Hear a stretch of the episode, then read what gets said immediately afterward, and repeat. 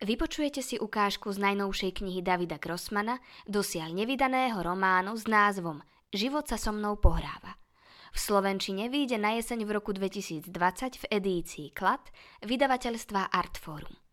Pri príležitosti Noci literatúry 2020 z prekladu Sylvie Singer číta Sidy Tobias. Život sa so mnou pohráva je rodinná dráma troch generácií silných žien. Je to príbeh o rane, ktorá sa prenáša z generácie na generáciu o sile tajomstva, aj o láske, čo nevyhasína ani roky potom, keď milovaný už nežije. O odvahe, opustenom materstve, o rodičovskej voľbe a jej dôsledkoch. O hriechoch otcov, v tomto prípade matiek. David Grossman Život sa so mnou pohráva. Rafael mal 15 rokov, keď mu zomrela mama a vyslobodila ho zo svojho utrpenia – Dážď pršal na ľudí v kibuci, čo sa tiesnili pod dážnikmi na malom cintoríne. Tuvia, Rafaelov otec, horko plakal. Celé roky sa oddane staral o svoju ženu a teraz vyzeral stratený a osirelý. Rafael v krátkých nohaviciach stál bokom od ostatných a zakrýval si hlavu a oči kapucňou, aby nevideli, že neplače. Pomyslel si, Teraz, keď je mŕtva, môže vidieť všetko, čo som si o nej myslel.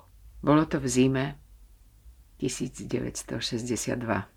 O rok sa jeho otec zoznámil s Verou Novak.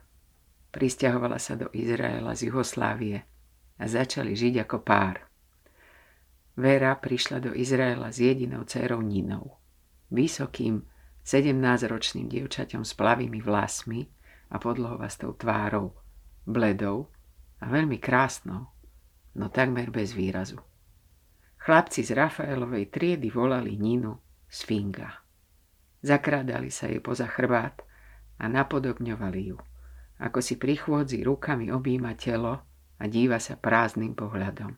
Raz prichytila dvoch chalanov, že ju napodobňujú a jednoducho im zmydlila ksichty. Takú bitku v kibuci ešte nevideli. Ťažko bolo uveriť, aká sila a dravosť sa skrývala v tých jej tenkých rukách a nohách. Začali kolovať klebety. Povrávalo sa, že keď bola jej mama politickou väzeňkyňou v Gulagu, Nínu, vtedy ešte dieťa, vyhodili na ulicu. Vravelo sa na ulicu. A sprevádzal to veľa významný pohľad. Povrávalo sa, že v Belehrade sa pridala ku gengu vlčích deciek, ktorý unášal iné deti, aby dostal výkupné. Vravelo sa. Ľudia klebetia. Šarvátka s chlapcami a tiež ďalšie udalosti a fámy neprenikli cez hmlu, v ktorej žil Rafael potom, čo mu zomrela mama. Celé mesiace bol ponorený do samovolnej letargie. Dvakrát denne, ráno a večer, hltal tabletky na spanie, bral si ich z maminej skrinky na lieky. Ninu si ani nevšimol, keď na ňu tu a tam narazil v kibuci. Lenže jedného večera, asi pol roka po matkinej smrti, si krátil cestu cez avokádový háj do telocvične a Nina prichádzala oproti nemu. Kráčala so sklonenou hlavou a objímala sa rukami, ako by všade naokolo bolo zima. Rafael sa zastavil, odrazu zmeravel a nechápal prečo. Nina bola pohrúžená do seba a nevšimla si ho. Pozorovala, ako sa pohybuje. Taký bol prvý dojem, čo v ňom vzbudila.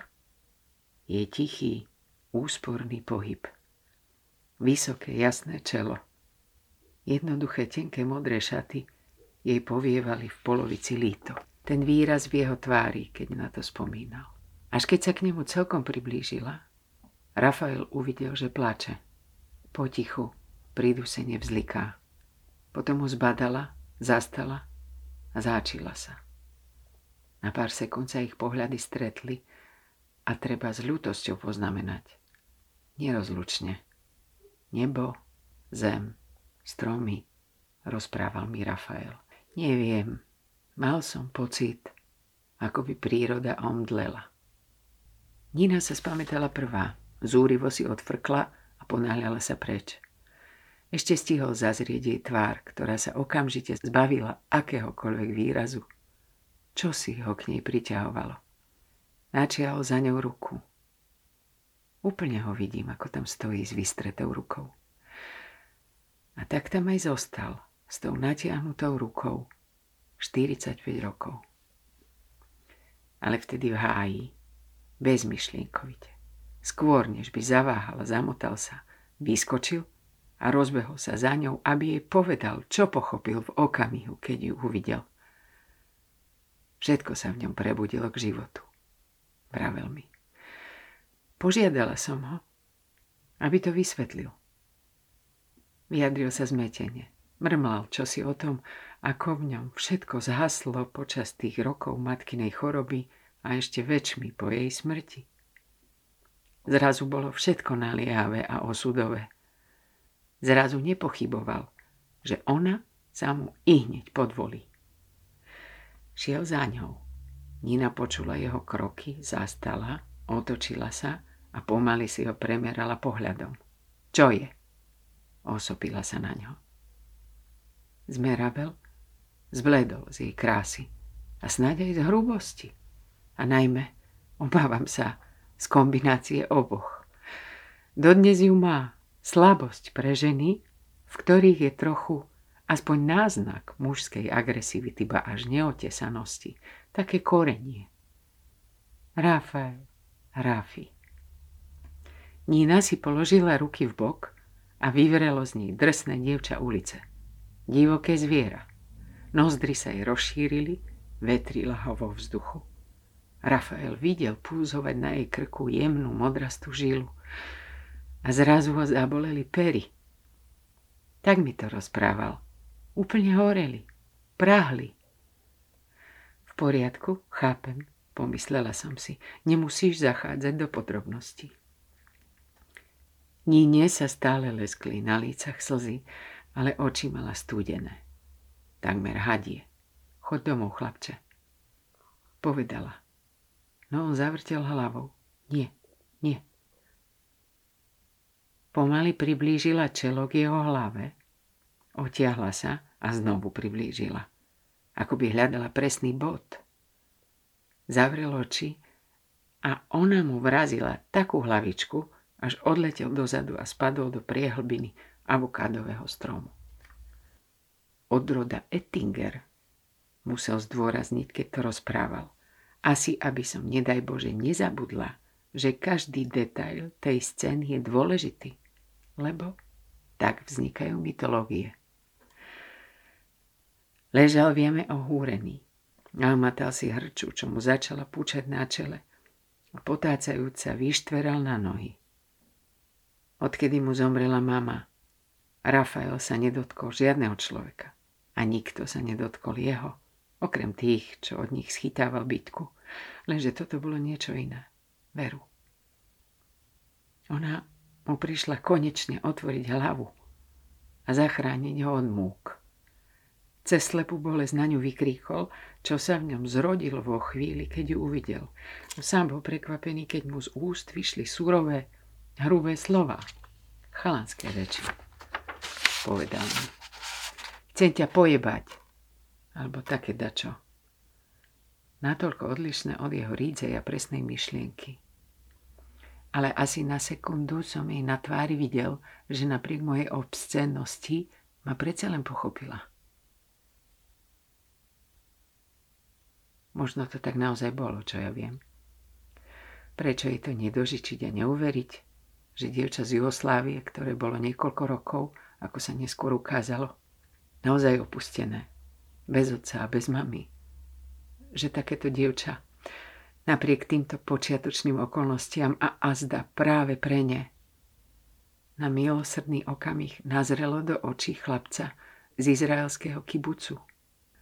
Hm, tak si ho predstavujem ako 16-ročného, osamelého chlapca plného tajomstiev, spletitých úsudkov a veľkých gest, o ktorých nikto na svete netušil. Smutného a ponurého chlapca, no natoľko krásneho, až je človeku do plaču. Rafael, môj otec. V jednom známom filme, nespomínam si teraz, ako sa volá, a nebudem míňať ani sekundu na Google, sa hlavný hrdina vráti do minulosti, aby tam čosi opravil alebo zabránil nejakej svetovej vojne alebo také dačo. Čo všetko by som za to dala, keby som sa mohla vrátiť do minulosti iba preto, aby sa títo dvaja nestretli. V nasledujúcich dňoch a nociach sa tríznil tým čarovným, premrhaným okamihom. Prestal hltať matkine prášky na spanie aby mohol lásku prežívať bez tlmenia, s jasnou mysľou. Hľadal Ninu po celom kibuci, no nenašiel. V tých dňoch sotva prehovoril s ľuďmi a tak sa nedozvedel, že Nina odišla zo štvrte slobodných, kde bývala s mamou a privlastnila si izbičku v starej rozpadnutej chatrči ešte z čias prvých osadníkov kibucu. Chatrč pripomínala vlak plný maličkých izieb a stála zásadmi v zóne, ktorú kibuc príznačne citlivo prezýval kolónia malomocných. Bola tam malá komunita mužov a žien, poväčšine dobrovoľníkov z cudziny, stratené existencie. Skysli tu. Nenašli si miesto ani ničím neprispievali. A kibuc nevedel, čo s nimi. Lenže myšlienka, čo sa v ňom zrodila, keď mu išla Nina v ústrety v sade, ani trochu nepohasla. Naopak, Každým dňom mu prilnula k srdcu ešte tuhšie. Keby Nina súhlasila, že sa so mnou vyspí aspoň raz, myslel si celkom vážne, vrátili by sa jej do tváre výrazy. Rozprával mi o tom svojom nápade, keď sme spolu natáčali rozhovor pred celou väčšnosťou. Vtedy mal 37. Bol to môj prvý film a dnes ráno 24 rokov od nakrúcania, sme sa rozhodli, Rafael a ja, v náhlom záchvate nostalgie si sadnúť a pozrieť si ho. V tom momente ho vo filme vidíte, ako sa rozkašle, takmer sa dusí, drhne si strapatú bradu, rozopína si, zapína znovu rozopína kožený remienok na hodinkách a hlavne nedvihne zrak k mladej žene, ktorá s ním robí rozhovor. Ku mne. 16 si bol veľmi sebavedomý. Počujete ma vo filme podlízavo pípnuť. Ja, odvetí prekvapenie filmový Rafael. Sebavedomý? Bol som ako list vo vetre. A ja si naopak myslím, vravím vo filme strašne falošne, že to je najoriginálnejšia replika zvádzania, akú som kedy počula. Mala som vtedy 15 rokov keď som ho spovedala. A bez mučenia priznávam, že dovtedy som nemala tú časť počuť žiadne slovné zvádzanie, originálne či otrepané, z úst nikoho iného, než samej seba pred zrkadlom. Čiernej baretke a tajomnej šatke, čo mi zakrývala polovicu tváre. Videokazeta, malý statív, mikrofón obalený šedivou špongiou, ktorá sa už premenila na pápery. Ten týždeň v októbri 2008 to našla moja babka Vera v kartonovej škatuli u seba na pôjde spolu so starým Sony, cez ktorého objektív som sa vtedy pozerala na svet. Už pomenovať výsledok nakrúcania filmom je asi prehnané. Ide o pár záberov spomienok na mladosť môjho oca, útržkovitých a neporiadne zostrihaných. Zvuk je hrozný a obraz vyblednutý a zrnitý. Ale v celku sa dá pochopiť, čo sa tam deje. Na škatulu napísala Vera čiernou fixou. Gili, pomlčka, rôzne. Nemám slov, aby som vyjadrila, čo ten film so mnou robí a ako ma do srdca zasiahlo to dievča, ktorým som bola, ktoré vidieť vo filme, nepreháňam, ako ľudská verzia vtáka Dodo, ktorého, ako je známe, zachránilo pred smrťou strápnosti iba vyhnutie. Inými slovami, stvorenie, čo v hĺbke duše netuší, kým je a kam smeruje. Všetko je otvorené. Dnes, o 24 rokov neskôr, ako som onen rozhovor natočila, sedím vedľa svojho otca vo verinom dome v kibuci, spolu sa naň dívame a ohromuje ma, aká som tam obnažená, hoci iba kladiem otázky a hoci ma sotva vidno. Dosť dlho sa nesústredím na to, čo môj otec rozpráva o sebe a o Nine. ako sa spoznali a ako ju miloval. Sedím vedľa neho skrčená, schúlená, zasiahnutá intenzitou vnútorného rozporu, ktorý sa premieta nefiltrovaný do podoby výkriku znútra dievčaťa, ktorý som kedysi bol. Vidím tu hrôzu v jej očiach, pretože všetko je natoľko otvorené. Príliš otvorené. Treba také otázky, či má alebo nemá životnú silu, alebo nakoľko bude ženou, či nakoľko mužom. Má už 15 a stále nevie, aké rozhodnutie bude prijaté v jej prípade v podzemných kopkách evolúcie. A myslím, že keby som dnes mohla na chvíľočku, iba na okamih preblesknúť do jej sveta a ukázať jej svoj terajší obrázok, seba v práci povedzme, alebo seba s Mejrom, hoci aj dnes v našej situácii a povedať jej, neboj dievča, napokon s trochou postrčenia, trochou kompromisov, s kvapkou humoru, trochou konštruktívneho seba zničenia, nájdeš si svoje miesto. Také, ktoré bude iba tvoje. A dokonca nájdeš aj lásku. Lebo sa objaví kto si, kto hľadá presne takú veľkú ženu s arómou vtáka Dodo.